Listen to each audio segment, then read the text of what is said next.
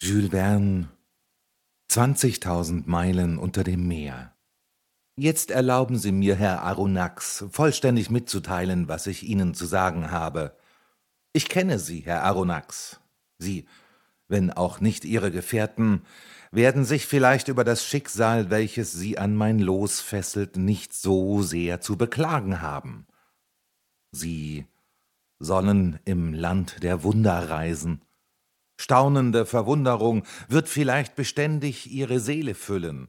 Ich will eine nochmalige unterseeische Reise um die Welt, wer weiß, vielleicht die letzte vornehmen, um meine Studien auf dem Grund dieser so oft befahrenen Meere zu wiederholen, und Sie sollen mein Studiengenosse sein. Ich dachte, der Kommandant werde mir die Hand reichen, um unseren Vertrag zu besiegeln. Er tat's nicht. Es tat mir leid um seinetwillen. Noch eine Frage, die letzte, sagte ich im Moment, wo dies unerklärliche Wesen Miene machte, sich zurückzuziehen. Reden Sie, Herr Professor. Mit welchem Namen darf ich Sie nennen? Mein Herr, ich bin für Sie nur der Kapitän Nemo, und Sie nebst Ihren Gefährten sind für mich nur die Passagiere der Nautilus. Und nun, Herr Aronnax, unser Frühstück ist bereit. Erlauben Sie mir, dass ich vorausgehe. Ich folgte dem Kapitän Nemo, und so wie ich aus der Tür getreten war, gingen wir durch einen elektrisch erleuchteten, etwa zehn Meter langen Gang, dann öffnete sich vor uns eine zweite Türe. Wir traten nun in einen Speisesaal, der in strengem Stil möbliert und ausgeschmückt war.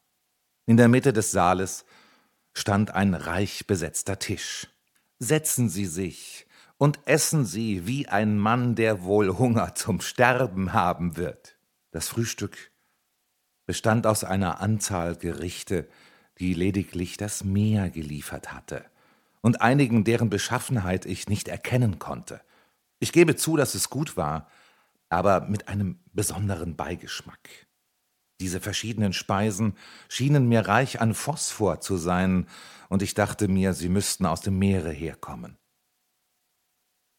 Der Kapitän Nemo blickte mich an. Ich richtete keine Frage an ihn, aber er erriet meine Gedanken und antwortete von selbst auf Fragen, die ich gerne getan hätte. Die meisten dieser Gerichte sind Ihnen wohl unbekannt, doch können Sie ohne Besorgnis sie genießen. Sie sind gesund und nahrhaft. Ja, Herr Professor, das Meer befriedigt alle meine Bedürfnisse. Bald werfe ich meine Zugnetze aus und ziehe sie zum Bersten voll wieder herein. Bald gehe ich mitten in diesem Element, das dem Menschen unzugänglich zu sein scheint, auf die Jagd und erlege wild in meinen unterseeischen Waldungen. Ich habe auch, mein Herr, niemals Fleisch von Landtieren auf dem Tisch. Oh, dieses doch, erwiderte ich und wies auf einen Teller, worauf noch einige Schnitte Filet waren. Was Sie für Fleisch halten, Herr Professor, ist nichts anderes als Meerschildkröte. Kosten Sie alle diese Speisen. Jene Sahne dort ist von der Milch von Seesäugetieren und der Zucker kommt von dem großen Fukus des Nordmeers. Endlich erlauben Sie mir, von dem Anemonenkonfekt anzubieten, welches dem schmackhaftesten Obst gleichkommt. Aber dieses Meer, Herr Aronnax, gewährt mir nicht nur die vortreffliche Nahrung, sondern auch Kleidung. Die Stoffe ihrer Kleider sind aus den Fasern einiger Muscheln gewebt und mit antikem Purpur gefärbt. So sind ihr Bett, ihre Feder und Tinte aus Bestandteilen gemacht, welche das Meer liefert. So ist's mit allem, was ich jetzt bedarf. Sie sind ein Freund des Meeres, Kapitän. Jawohl, das Meer bedeckt sieben Zehntel der Erdoberfläche und der Seewind ist rein und gesund.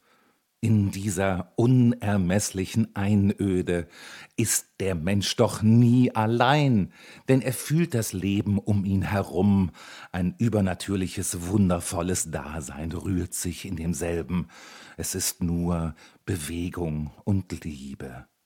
So ist das Meer eine ungeheure Wohnstätte der Natur. Es herrscht darin die äußerste Ruhe. Das Meer ist außerhalb der Macht der Tyrannen.